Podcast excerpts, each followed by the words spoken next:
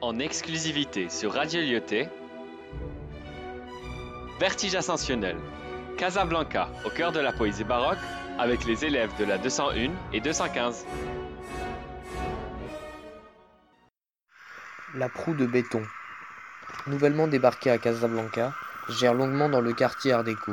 Je me retrouve au pied d'un immeuble très beau, aux tours singulières que Boyer érigea. Que de différence avec ma noble Roma. Géométrie, simplicité sont maître mot.